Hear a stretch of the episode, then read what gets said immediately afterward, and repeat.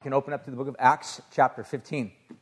We've been in a series in the book of Acts now for quite some time, and uh, we've been in 15 for about two weeks now. It's about second week. And uh, in short, the book of Acts, chapter 15, actually has to do with a theological debate. Don't tune out or fall asleep yet. Um, it is a theological debate, but it's of incredible importance and significance to the future of this uh, primal movement that began in Jerusalem. So, a little bit of backstory Christianity started as a movement primarily Jewish. It had Jewish roots, Jewish traditions, uh, uh, Jewish people, and it was primarily Jewish. Jewish Messiah. Um, uh, you, you, get the idea. Um, but it was always God's heart to see this primarily Jewish movement that originated within the Jewish state to begin to expand, to go into all the world. So today, you can find Christianity on every single continent, in every single nation, for the most part. Um, and there's places where it's actually betrayed, but even or, or denied and disallowed. And even in those countries, it's still, for the most part, flourishing because Christianity primarily is not based upon an ethnicity. So, that being said, the movement was kind of within this state of growth. And the question that was basically being asked um, or being confronted within the early church was this how does this primarily Jewish religion, with Jewish people, with Jewish customs, with the Jewish Messiah, how do we treat non Jewish people that seem to be flocking into this thing? Um, now, now that, that might not make a whole lot of sense to you, but hopefully I'll, I'll, I'll paint it into these words that might make some sense. So let's say, for example, you grew up in a Jewish home, meaning you ate certain foods and you abstained from certain foods. Um, for example, you were never, all your friends, maybe in a neighborhood, if you lived in kind of a multi ethnic neighborhood, all your friends were eating pork and talking about how amazing bacon was. And you always go home and you're like, Mom, can I have bacon? Mom's like, Absolutely not. It's out of the question. No bacon whatsoever for you because it is the food of pagans. And you're like, Oh, okay. Sorry for asking. Uh, but it looks so good and it smells so amazing and heavenly and delightful, but it's forbidden food. Now, as this church is growing, this movement is, is expanding, you have all these Jewish people that have all these very strict customs um, and you have all these non Jewish people coming in, and they're bringing pork sandwiches and bacon and dressing in ways that are, that are maybe in, in some ways almost offensive because they don't look Jewish, don't act Jewish, don't think Jewish, don't eat Jewish. How do you, how do you treat those people? How do you welcome them? Do you welcome them? Do you show disdain to them? Do you force your traditions and habits and background upon them? Like, how do you treat these people? This was the question. Okay, so do you, do you understand? You, you, imagine that if you have invite people into your house and they've got radically different traditions than you, and in some ways, the very traditions that they practice are maybe offensive to your traditional sensibilities. That's what was happening in the early church. So the question was, how do we proceed? How do we move forward? How do we treat these people that are that are foreigners that have uh, some offensive habits and traditions and sensibilities? Um, that was the big question. So the early church basically met, they gathered together, and they had a council. They got together. And from that council, a letter was formed and then distributed uh, throughout the churches. And so, what we're going to look at here today, and today will actually open up and spawn into several other weeks of um, monologues or teachings. Um, I'll, I'll, tell you what those are in a second. But uh, today, we're going to be looking at subject matter that the church in Jerusalem was basically making his recommendation, saying, These are the things that we're asking the early followers of Jesus that are non Jewish, that maybe have lived in certain ways that are very contradictory and maybe even some ways deeply offensive to Jewish sensibilities. So we're going to make some declarations, the church speaking, with make some declarations that we're going to ask these Gentile people to live by. One of the things that we're going to be looking at today, primarily because it's in the text, uh, has to do with uh, three-letter word begins with an S, sex. So just FYI, if you do have little ones that are maybe between or below the age of 12, just FYI, it's probably going to be a little bit more PG-13 today because of the content matter that we will be looking at. Just uh, disclaimer. Secondly, um, over the next several weeks, we're going to spend at least four weeks looking at subject matter that I think the church needs to address. And, and here's why. So there's a passage in the book of Acts that says this uh, in about verse 24 says that there was people that went around and they troubled them and, and unsettled their minds. So the church, the early Christians, were writing to these followers of Jesus that had deeply unsettled minds and deeply troubled hearts. So the question is any, anybody out there like that right now? Unsettled minds, troubled hearts? Is our nation at large like doing pretty good in this area right now? No. In fact, I would say like this is by and large our nation right now. Deeply unsettled minds and deeply troubled hearts. Over the question of what? Over the question of what? So what I want to do right now is I, I, I saw this as an opportunity to actually address some very important topics, I think, that are extremely culturally relevant right now. And uh, for the most part, because our church community is made up of people that live in the larger culture and community at large. Um, that means that many of us, right now, right now, are deeply troubled and have uh, hearts that are, are restless over some of these extremely important topics. And what I want to do over the next four weeks is we'll take a look at, at four of these things. Um, and each one of them actually have to do with gospel issues. They, they actually, the Bible has, and the gospel actually addresses each one of these things and has a lot to say about them. And I'll tell you what the four are in just a second. But the reality is, uh, I see this as an opportunity for the church, like they did in book of Acts, to address some of these culturally relevant topics, like how do we treat these outsiders? How do we respond to these uh, non Jewish, in some ways offensive Gentile people? How do we accept them? Do we accept them? And the early church, rather than avoiding the issue, they actually addressed the issue. Rather than turning a blind eye to the issue, they actually turned a, a very crystal clear, gospel focused eye upon the subject matter and began to address it. And that's what we're going to do. So here's the four topics. You ready? So the four topics all have to do with the context of the image of God. Each one of them have to do with the context of how is God uh, imaged and rightly born forth in terms of the gospel through these things. So, in other words, what we'll look at over the next few weeks is the way I would describe it is this the, the image of God, and first of all, the subject of race or racism. Um, obviously, in our culture, the country at large, the subject of Black Lives Matter, the subject of immigrants, the subject of people with different color skin color than others.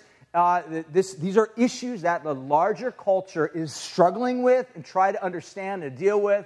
Um, and yet, the gospel actually speaks to this, has a lot to say about the subject of race. Second thing we'll take a look at uh, is the subject of gender uh, male, female, gender and really, in some ways, the larger context of, of male uh, privilege or male oppressiveness or male uh, way of, of not dealing rightly with women, which has kind of spawned all sorts of other movements like feminism and so on and so forth.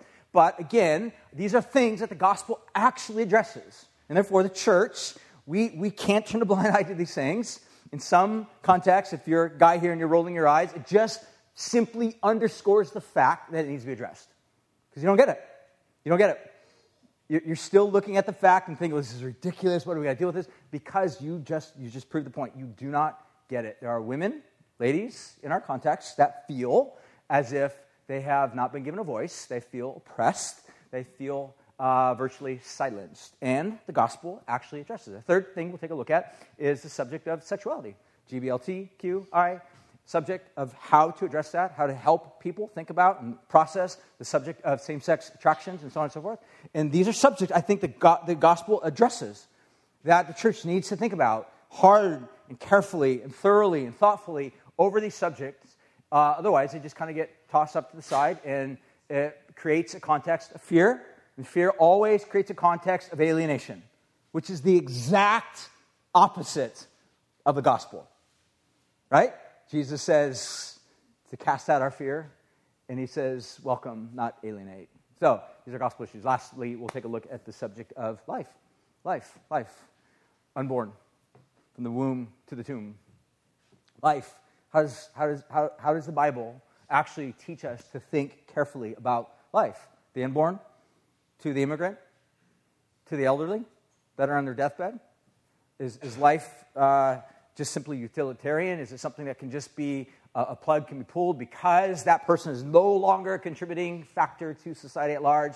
Is their life not important? The subject of uh, adoption, uh, uh, uh, marginalized, the hurting, the poor, the people that, for the most part, culture just simply says, you, you don't have a voice, you don't, you don't matter.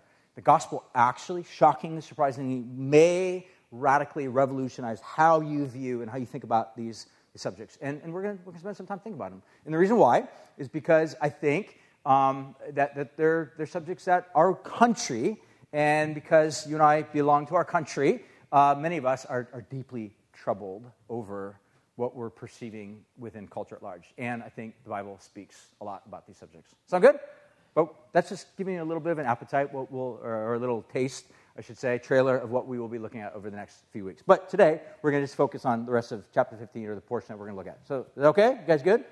All right, let's jump in. All right, Acts chapter 15. What I want to do is we're going to jump in and begin to kind of read where we left off last week, that's kind of how we do stuff. We just kind of read through the scripture and let it speak to us, and we make comments as we go, and that's what we're going to continue to do. So we're going to pick up around verse 12.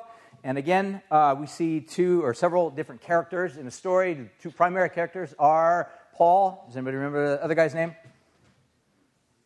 Other guy? There's uncertainty out there. You got to speak loud. Barnabas, right. Barney. You can call him Barney? Barney? That was a bad joke. Paul and Barnabas. Paul and Barnabas. These are two guys. Paul and Barnabas, sorry.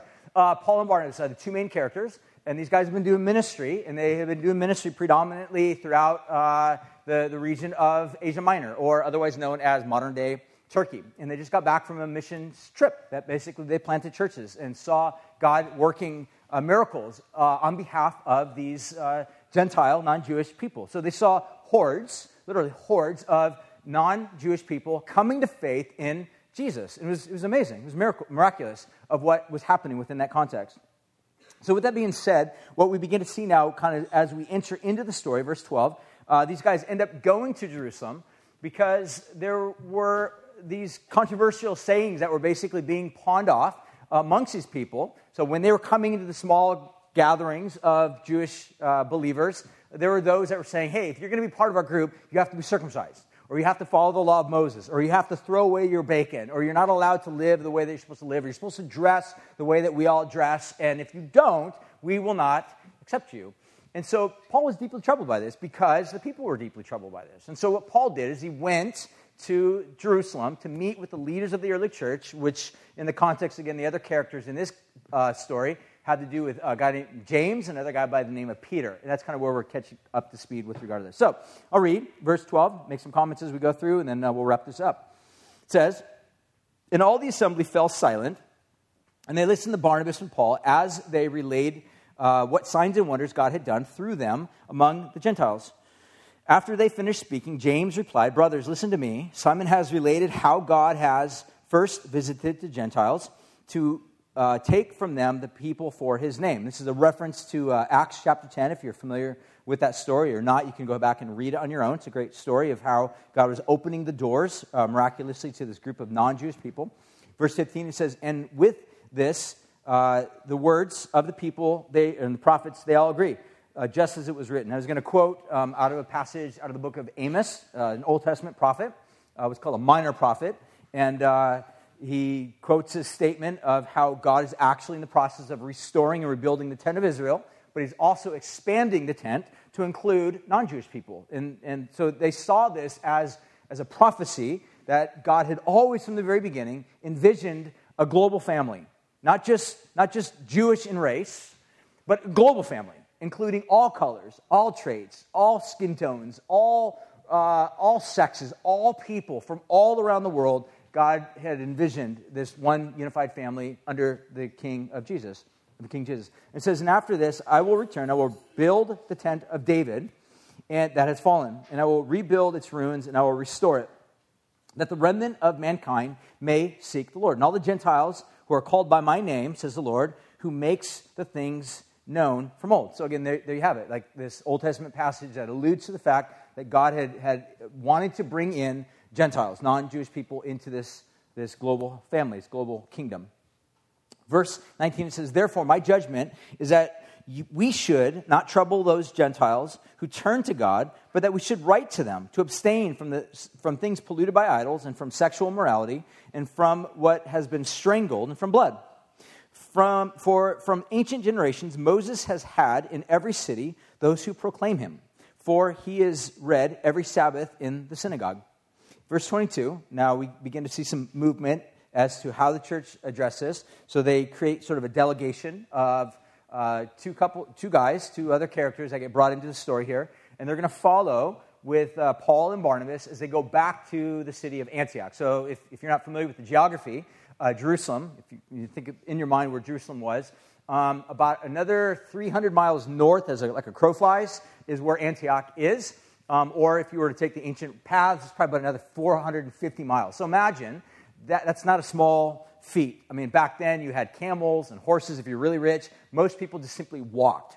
So imagine walking from here to San Diego. It's about 400 miles, right? Somewhere around there, yeah? Imagine um, just delivering a message from here. Like you would imagine there's a lot of dangers. This was not a small jaunt, right? This is like, this, this takes, I don't know, weeks, a long time to actually get from point A to point B. So uh, this delegation is then sent out from Jerusalem to go to Antioch, very far away, to deliver this message that's going to bring great relief to these Gentiles that are being brought in that are deeply troubled by uh, what's going on. So here's what it says Then it seemed good to the apostles and the elders and the whole church uh, to those to choose men from among them and to send them to Antioch with Paul and Barnabas. And they called Judas named Barsabbas. We're not exactly sure why it says Judas called Barsabbas. My guess, my guess, again, I'm just, this is my opinion. Um, who wants to be called Judas? Like, who, who wants to have that in the, the, the book of life, right? Yeah, my name is Judas. Like, oh, you mean like the guy that betrayed Jesus? No, not that guy. I'm Judas Barsabbas, right? Like, that's who I am. I'm not that guy that went out and betrayed Jesus, right? That became kind of a bad name. It's kind of like uh, there's certain names in the Bible that you wouldn't want to name your kid. Like, no one wants to name their kid Jezebel. It's not a, not a doesn't, doesn't mean good. Um, and this guy, Judas, it says, but you know, Barsabbas. Make sure you tell the name Barsabbas. Add that to there because I don't want to be confused with the other guy. So, Judas, also called Barsabbas, and Silas, uh, leading the men along with the brothers. So, Silas becomes an important character later on in the book of Acts, at least in the life of Paul. Uh, there's not a whole lot that we know about Silas other than he becomes sort of like a, a protege or my favorite, Padawan of the Apostle Paul. And uh, he's going to basically learn everything that Paul would teach him, and he will end up church planting and being a part of the ministry that, that Paul had started. So uh, there's going to be a close relationship that will be formed by way of Paul. Then it says in verse uh, 23, uh, with the following letter, here's a letter that they're going to read. So I'm going to read it. This is what the letter was that the people from Jerusalem sent to the Gentiles. This is what the letter says the brothers, both the apostles and the elders, to the brothers who are, uh, who are of the Gentiles in Antioch, in Syria and Cilicia, greetings. So, large, broader swath of country living, uh, all within that uh, focused region called Antioch. So, this letter is addressed to all these churches around there. It says this Since we have heard that there are some persons who have gone out from us, uh, and they have troubled you with words, unsettling your minds although we, give, we gave them no instructions, uh, it has seemed good to us, having come to one accord, to choose men and send them to you with our beloved Barnabas and Paul, men who have risked their lives for the sake of the Lord Jesus Christ. We have therefore sent Judas and Silas, who themselves will tell you the things by the word of mouth. So there's this letter, and then it's going to be followed up by way of like actual dialogue, hanging out, drinking coffee, and uh, spending time with each other and having meals, and then dialoguing. That's how the early church imparted information, kind of like Bible studies, welcoming someone into your house, having a meal, talking about the gospel. That's what these guys did. This is verse 28 For it seemed good to the Holy Spirit and to us to lay no greater burden um, than these requirements. So here's what they're going to say. Um, we want to affirm, first of all, that the trouble that you guys are going through, uh, we recognize that. That's unfortunate. And by the way, the people that were troubling you, even though they may have come out from our region, we did not send them. They are an inauthentic expression of the gospel. So they're basically invalidating the message that was causing them trouble. Are there messages in today's world that are causing our hearts trouble? Yes, perhaps. Um, how, how do they address this? They address this by another word of comfort. And so they inauthenticate the message that is coming from these other troubled uh, sources, and then they basically replace it and say, here's what we're asking you to do.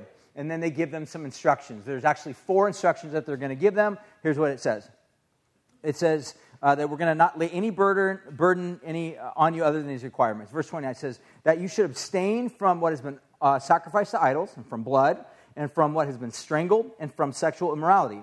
It says, if you keep these things, uh, you will do well. It says, farewell. and I'll finish up the last little section right here. So, so when they had set off, they went down to Antioch, and having gathered the congregation together, they delivered the letter. And when they had read it, they rejoiced because of its encouragement. So it brought encouragement to them. It says, And Judas and Silas, who were themselves prophets, they encouraged and strengthened the brothers with many words.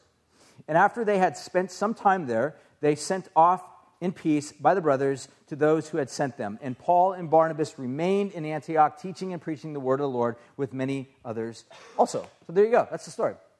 So what I want to look at is the two things that they basically give. So there's four uh, main uh, uh instructions that they're given. And most scholars would, would agree that they basically break down into two main categories. The first of which is has to do with keeping peace, has to do with actually keeping a sense of, of shalom, peace within the community. Now, now, why is that significant? Well, again, like I said, if, if you have certain cultural liberties, um, and then you go and hang out with a bunch of people that have a lot of cultural restrictions, if you live according to those liberties and you flaunt those liberties, there's a very good possibility you might bring an unnecessary amount of offense to those other people. That's exactly what's happening here.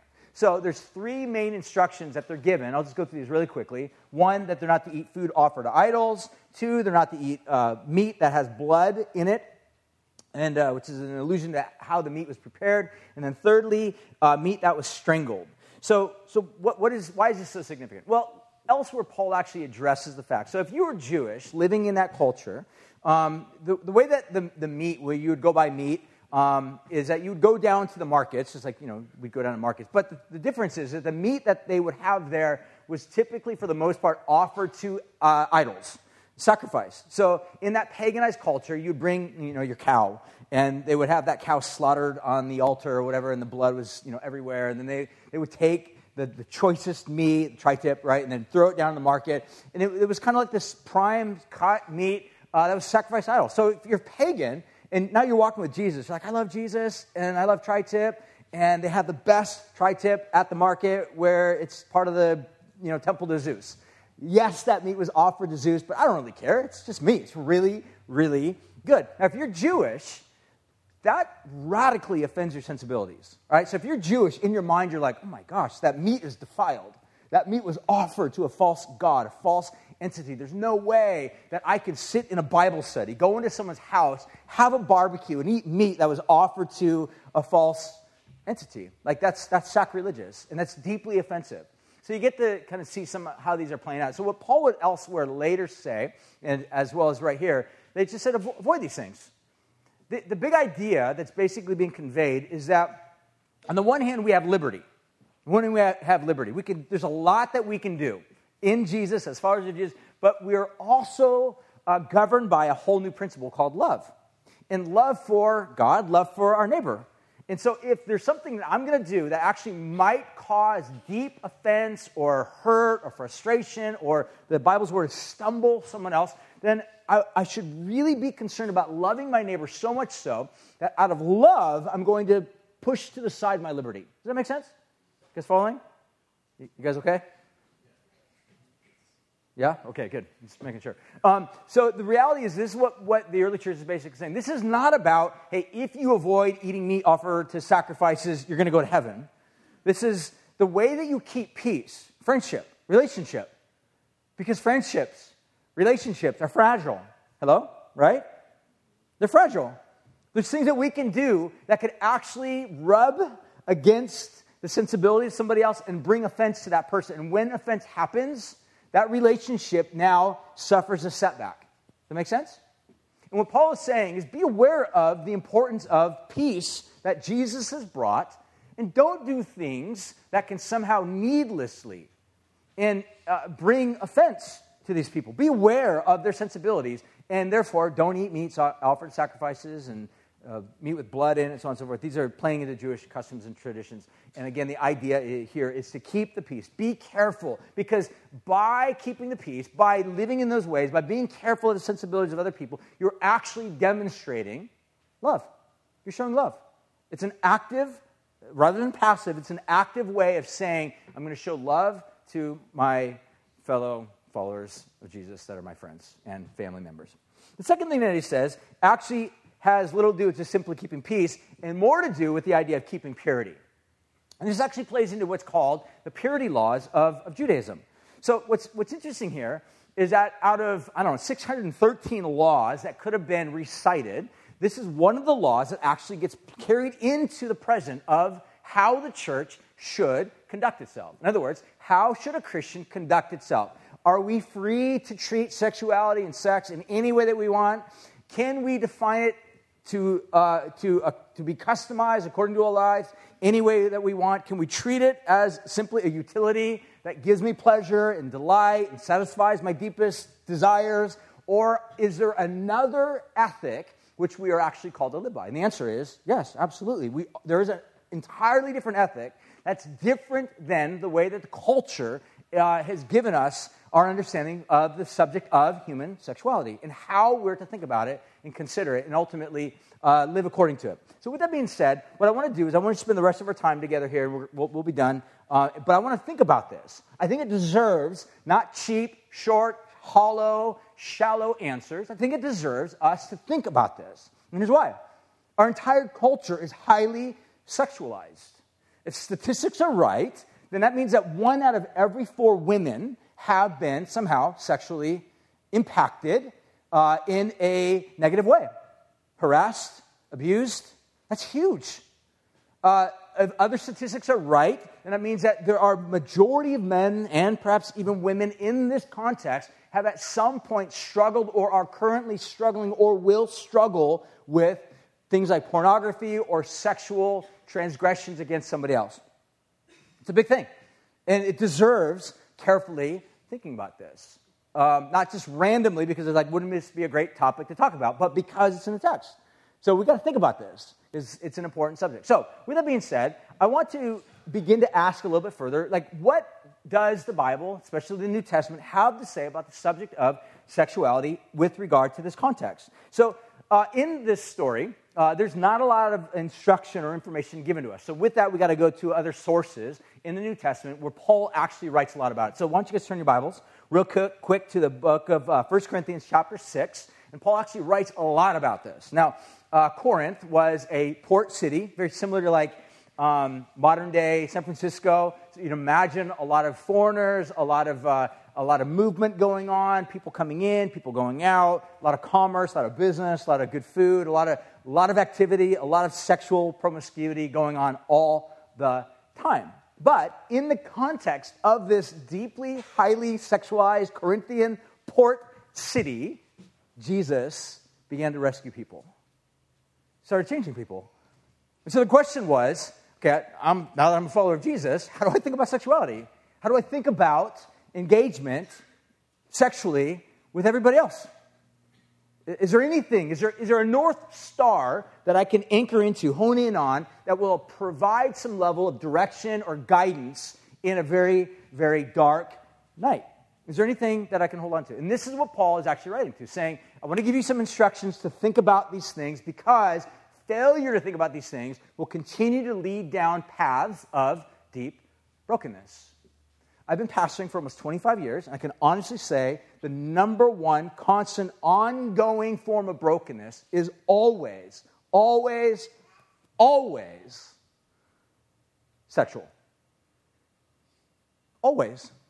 Whether it's a marriage that a woman finds out her husband's been downloading porn, or the husband finds out his wife's been downloading porn, or a woman who has been raped, or men who are stuck and trapped in the context of not knowing how to think rightly about sex because they have been so trained and conditioned to think about sex from the context of pornography that it constantly brings forth great uh, brokenness and oftentimes deep shame to the hearts of people that have been either participants of sinning against other people or sinned against other people.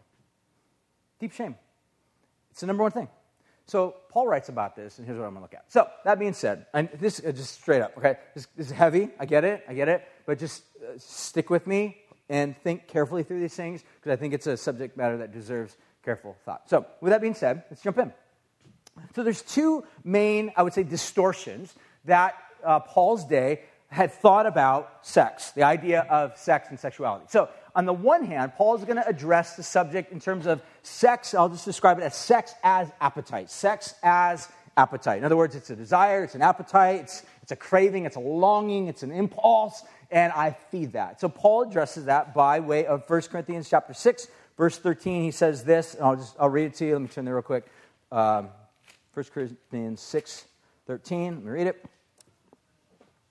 He says, Food is meant for the stomach, and the stomach for food, but God will destroy both one and the other. Uh, the body is not meant for sexual immorality, but for the Lord. So, what's Paul saying? There's actually addressing uh, what a lot of scholars believe to be uh, Greek poets that basically ve- uh, felt, or Greek philosophers that basically felt that the body, the physical nature of who we are, is, is evil. It's, uh, there's, it's just kind of uh, abstract. The most important part of who you are, what makes you you, is your soul. So you got to guard your soul. It's why you know you, you want to invest in philosophy. Think about concepts and ideas and truths. But the body you can do anything you want with the body. The body is just sort of this abstract reality that just it's prone towards uh, impulses and desires. So whatever your body wants, just feed it because it's, it's no big deal. It's going to die, it's going to fall away, it's going to perish at some point. So this is the first and primary idea, which thinks about sex as nothing more than impulse.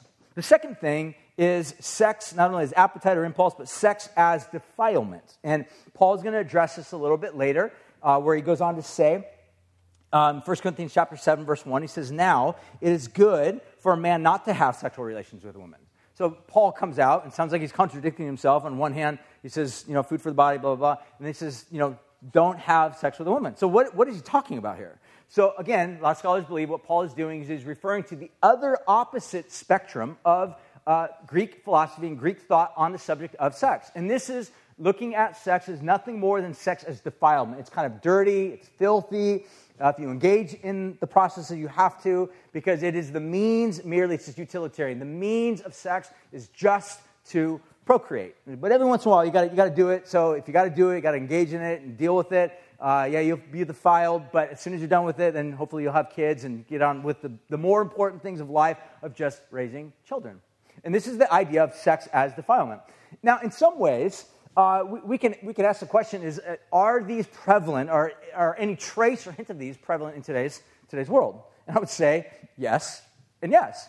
So, where is, in today's society, sex as appetite prevalent? And where is sex as defilement prevalent? And I, I, I think maybe this little bit of broad stroking, but just follow me, I think you might uh, uh, agree. On the one hand, sex as appetite is oftentimes, if you look at a map, are, is, is most prevalent in blue states right? More liberal societies where people kind of have this generalized perspective that what is, what is best for me is what feels best for me. Then in red states, you have this mentality of sex. Ew, don't talk about sex. It's nasty, nasty. Let's not talk about it. If you are engaging in sex, we will distance ourselves from you, or we will shame you, we will talk condescendingly upon you, or for you, or towards you. And this idea of it's just simply kind of a prudish approach to sex and sexuality. Now, again, like I said, this is just simply, in some ways, caricaturing or uh, broad stroking, but I think you kind of get the general idea. But what does Paul do? And what does Paul say about the subject of sex? Surprisingly, Paul doesn't go from one extreme or to the next. He doesn't simply just look at it as utilitarian, just a, a function that needs to be done to procreate, nor does Paul simply look at it as an empty appetite to be satisfied anytime you have this craving, but he actually takes the subject of sex and he elevates it to these sublime levels where sex in the Bible is actually something absolutely transformative, mind blowing, and good. So, listen to what Paul does. It's pretty amazing what Paul does. First century context in a culture very much like our own that had two wide ranging, divergent views. So, here's what Paul goes on to say. In verse uh, 17, 1 Corinthians chapter 6, he goes on and he says, Flee immorality he says in verse 17, but he who is joined to the Lord becomes uh, one spirit with him. Then says in verse 18, flee from sexual immorality. That, those are almost the exact identical words that were issued forth in that charter, that letter that we just read in Acts chapter 15. Almost same words. Flee sexual, uh, flee sexual immorality. So the word sexuality, or, or uh, sexual immorality, I should say, that's actually used there, is the Greek word, porneia. You know, obviously we get the English word, uh, pornography from, but uh, that's a little bit deceptive to think of uh, sexual immorality just in the context of, of, pornography. It does, it does definitely involve you know, downloading nudie pictures, but it's far more than that. It involves any uh, uh, sexual relationship that is outside these covenantal bonds of, of devotion, of relationship, of love, of commitment, self donation of each other's self to the other person. It involves anything. And it is more than just simply adultery. Some have tried to say, well, he's just talking about adultery. Not at all. There's another word that could have been used for adultery. Paul chooses the word, use the word uh, porneia. So there's something on Paul's mind, there's something on the mind of the early church leaders that they're trying to convey, that they're basically saying, flee from this stuff. Whatever it is, flee from it. And if you're a follower of Jesus, you got to think about this. You have to think about this in the context of your life, in the context of your surroundings, in the context of your habits, in the context of those things that you may be engaged in that are bringing death to your soul instead of life. So, this is what Paul says flee sexual immorality. And then he goes on to say every other sin that a person commits is outside of the body, but sexual immoral person sins against his own body. So he gives some more instruction on this. A person that sins sexual sin actually sins against himself. He's going to go on to elaborate. That's also not just a sin against himself, but it's also a sin against that person. In reality, it's a sin against the, the very God that created them and designed them to think about sex in a more highly fruitful and flourishing type of way. Instead, it's, it's, it's embracing a distortion of something that God intended for incredible good. So, what is the picture that Paul is going to say? Verse 19 he goes on to say, Or do you not know that your body is a temple of the Holy Spirit within you, whom uh, you have from God? You are not your own. Verse 20 says, You are bought with the price, so glorify God in your body. So, again, what does Paul say? It sounds a lot like red state uh, agenda, right? Right? Stop having sex. Stop. Flee from it. Turn away from it. That's not at all what Paul is saying. Because if you again read 1 Corinthians chapter 6, verse 16, if you have your Bibles open, just look at that right now and I'm going to read this and make some statements on this and we'll wrap this up. Listen to what Paul says again. He says, Sexual union, in verse uh, 16, says, Do you not know that he who is joined to a prostitute becomes one with her? Now, don't get too hung up on the word prostitute. Again, in that culture, in that day, a lot of times people just give themselves for, for money, very similar way we think about prostitution, but um, the idea was just, you know, illicit acts of engagement. Today's culture, we would say booty call or friends with benefits or however you want to describe it, one night stands. The same idea just simply applies. It's this casual uh, engagement of sexual encounter. And he says, Don't you know that when you engage in sexual activity, it's more than just two bodies engaging in a physical act? There's something profoundly deeper that's happening that you may not be aware of. That to simply engage in it mindlessly is actually contributing to breakdown and brokenness and defilement and hurt and ruin and destruction. In other words, the very opposite of shalom the very opposite of peace, the very opposite of what God has come to bring. Here's what he says He says, For as it is written, the two shall become one flesh. So, here's some things to think about. God did not design sex to be a defiling but necessary mode of procreation. Right? You get that? God did not design sex to just be a necessary or defiling mode of procreation, just a necessary object, necessary duty. Like we want little bambinos around the house, let's have sex. Don't really like it, don't want to be engaged in it because it's nasty. No one wants to talk about sex, but we got to have little babies because we, we, we need whatever, you know, to pass on our inheritance to the next generation.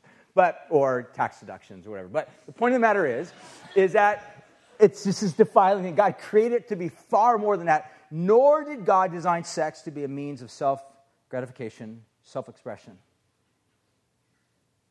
Rather, God designed sex, this is from Tim Keller, to be an act of total self giving, self sacrifice, self donation for the purpose of total life transformation, completion, nurture, healing, and wholeness.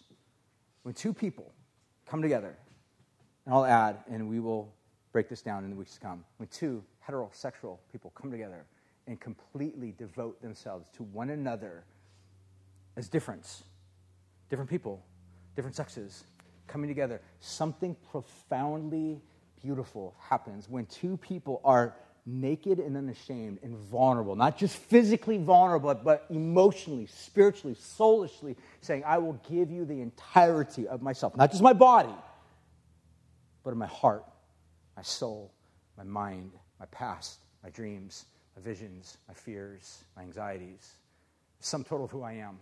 And when that other person on the other reciprocating end says, I accept you all that you are, your past, your brokenness, your ruin, your hurt, everything else, and I in turn give you all that I am, something profoundly beautiful happens. The two become one. Conversely, when one participant says, I give you all this myself, my body, my life, my sex, my, my, my past, my hurt, my burdens, all these other things, and the other person holds out, and says, I just want your body, but I don't really care about all that other stuff. I just want your body. That is deeply grieving and hurtful because it dehumanizes the other person. It treats them less than a human being. And that leads to insane brokenness and defilement and hurt and wounds. So the thing is, when we find ourselves living in a culture which practices and ultimately sells, because we're a highly sexualized culture, random sex acts, sex outside of covenantal, heterosexual, monogamous marriage, booty calls, one night stands, friends with benefits. This ultimately results in hollow acts involving the giving of one's body while at the same time simultaneously withholding one's independence. Trying to somehow hold on to the fact of saying, I will give you my body, but I will not give you my soul. At some point, that relationship will become extremely dysfunctional on the nice way of describing it, but extremely hurtful and painful and disruptive to life and flourishing itself on the extreme end. Okay? Is what we see. And this happens. See, the reason why this is so important is because you cannot have true intimacy. True intimacy. So you can live without sex, but you cannot live without intimacy. You can live without sex, but you cannot live without intimacy. And sometimes there's a tendency to confuse the two, to bleed them together in one. Sex equals intimacy. And sex becomes a vehicle for intimacy. But when intimacy is not given back in the context of the vehicle of sex, and that leads to even a compounded form of brokenness. And this is why pornography, and pornography is kind of an interesting thing because pornography uh, statistics oftentimes will say, and I've read books recently that basically describe se- pornography is sex minus relationship. It's like the super uber convenient way to get all the gratification of a sexual uh, experience without the baggage of having to listen to your gripes and complaints and pain and burdens and struggles and hardships. It's the very opposite of the gospel. So, with that being said, I'm going to finish. You're welcome. You're like, ah, oh, when's this going to be over? It's almost over. So you cannot be fully human without intimacy. Like, we thrive. We have to have intimacy. But when we engage in acts which repeatedly withhold intimacy and total vulnerability, that will ultimately dehumanize you and leave you feeling filthy and broken and used. So, in closing, I want to read a couple quotes, and I'm done. So it relieves the tension a little bit. So here we go. Tim Keller. Some great things to say. If you're looking for more information, I would highly recommend just do a Google search for Tim Keller and sex, and there's all sorts of amazing things he's got to say. But let me just read these. Um, here's what he says Christians find that in today's culture wars, they are often on the same side with Jews, Muslims, and Hindus. The Christian preacher seems to be saying, so this is really important, the Christian preacher seems to be saying so you might come in here and be like, oh, it sounds like the pastor is just telling me to be moral. Um, if, if, that's all you're hearing, um, either I'm not doing a good job expressing or explaining the, the fullness of what's being communicated, or, or, or, maybe there may be a little misunderstanding in terms of what's being communicated. But he says this that uh, the Christian preacher seems to be saying, be moral as, uh, as, a, as, a, as a call, a duty. Then he says, but when we ask, why be moral? The other systems are actually saying, so that we can find God. Well, the Christian faith actually is saying, because God has found you. He goes on to say that the gospel, Christian gospel, is that we are not saved by moral living, we're saved for it. We are saved by grace alone. But that grace that saves us will inevitably issue forth in a moral life. Go on, next slide. Many sermons tell people to say no to immorality. Often the reasons are, and this might be bring back some of your memories from your high school group, right? When the pastor's up there and he's like, stop doing this. And he says, because it's against the Bible, or it will hurt your self esteem, or it's against our Christian principles, or your sins will find you out. Those things are, they are, they're all true. There's, not, there's no untruths about those things. They are true, but they're inadequate. And are ultimately secondary motives. Only the grace of God teaches us to say no. So reference to Titus 2:11. And he says it argues with us saying, "You are not living as though you are loved." You're living as if you're trying to be loved. You're living as if you're looking for someone to accept you and love you, and you give yourself away, hoping that in return you will be accepted and loved and not shunned and not betrayed. He goes on to say, You are not living as though you are loved as his child. It is not because he will abandon you that you should be holy, but because at inestimable cost he has said he won't abandon you. How can you live in the very sin that he was ripped to pieces to deliver you from? That's it. This is profoundly life giving if you hear what it's saying. It's saying simply this that our sexual, how we think about sexuality, how we think, how we live according to it, how, we how we define it, is not to be imported from the larger culture around us. That is constantly saying, give yourself over to it, indulge in it, uh, throw yourself completely at it. It will somehow satisfy you, but it never satisfies you. It never can. It can't satisfy you. But what the Christian gospel is always saying is that if you give yourself to God, what He will do is He will take you because we know this is the story of the gospel. We have a God that has completely given Himself to you. This is what the story of the gospel is ultimately about. We have a God that has made Himself vulnerable to us. That's what the cross is. It's God in the flesh making Himself of utmost vulnerability to you and I. That's what sex is. And on the cross, we have a God that says, I will be completely stripped of everything at my own volition, my own will, because this is the price to pay to carry your guilt, your shame, your defilement, your brokenness. And here's one other final thing I would say.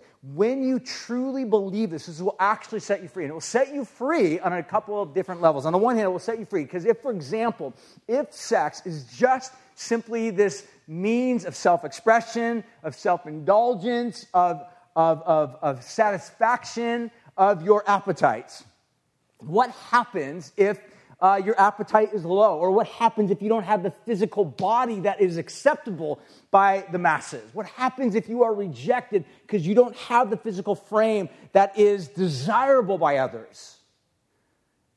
You look at everybody else and think they got the goods, they got life. I'm barred from that. Nobody wants me. Let's say you have it. Let's say you have everything. That's even more distressing because you get into a relationship and your entire the entire basis or tie of that relationship is based upon how physically attractive you are. What happens if somebody more physically attractive comes along than you? You are in a status of incredible discomfort and insecurity. But the gospel says no matter who you are no matter how broken you are no matter how defiled you are no matter how messed up you are, you have a God that says, I will covenant myself to you. No matter how broken, I will accept you always, over and over, entirely, because that's what the cross is all about. We have a God gave himself for you. To the degree that you believe that and trust that, that will transform your heart. One final thing, I'll finish with this. This is another quote from Keller. He says, As Christians find that in today's culture, wars, I'm sorry, wrong quote. Uh, he says, to become a Christian is not to get help for your agenda. To become a Christian is not to get help for your agenda, but to take on a whole new agenda, the will of God.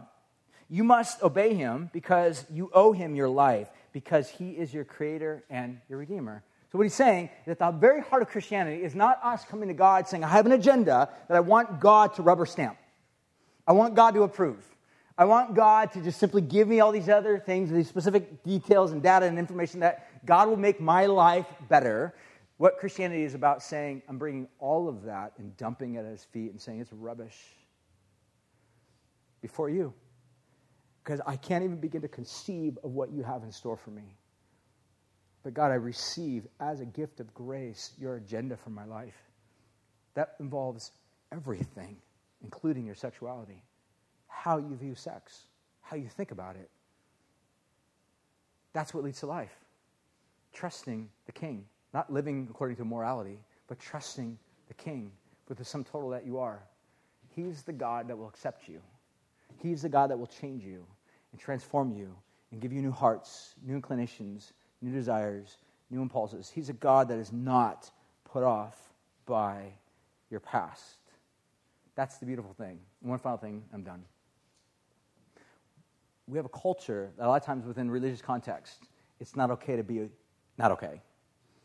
The context oftentimes is that if you are struggling with these things, somehow you are filthy, you are marginalized, you are trash.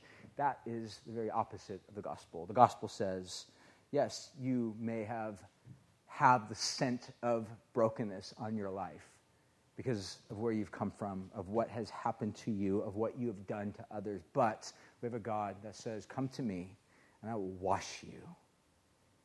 I will receive you. I will cleanse you, no matter who you are. And I'll give you a new life, new hope, new future. That's the hope that we have. So, you guys doing okay? We're going to respond by singing, by trusting our hearts to God.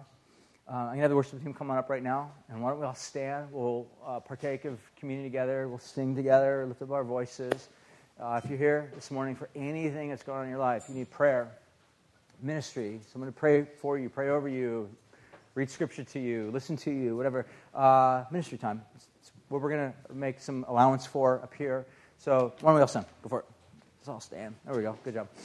And then. Um, as we sing, you guys can partake of communion. Uh, if you need prayer for anything, I'll invite you. You can come up right now if you want uh, to, to pray. If you just want to get on your face before God and the carpets, and then you're, you're more than welcome to do that as well. I'll be up here to pray. I'm going to ask for some of the leaders and small group leaders, community group leaders to come on up here. They'll be available up here to pray as well. So uh, no matter what, I mean, if you're if, if, some of the things that were spoken like were super poignant to you, and, and you're like, ah, that's that's that's me. I've deeply confused and troubled and not sure how to navigate and think about these things. And some things were deeply convicting and, and, and areas and, and lights that were shown in my soul that I realized I needed to give back to God. Um, then come forward. Again, it's, this is a context where it is okay to not be okay. That's, that's the gospel community. So, but the hope is that when Jesus meets us, he puts us on a path of transforming us and changing us because he gives us life. So, so whoever you are, no matter what's going on, need prayer. If you're not a Christian here this morning, again, as we always offer, the gospel is all about uh, receiving you, no matter who you are, no matter what you've gone through. Nothing ever puts God off. Just know that. God's not put off by your past. What you've done to sin against other people, what you've been a victim of, of sins from other people against you. God's not put off by that but He's a God that wants to bring hope and healing and transformation. So let me pray. We'll sing. And you guys are more than welcome to come on up if you need prayer. And in between the song, whatever, I'll have just put another call out. So let me pray. We'll sing. Jesus, thank you for your great love, which welcomes us here. So uh, we, we respond uh, to you in worship.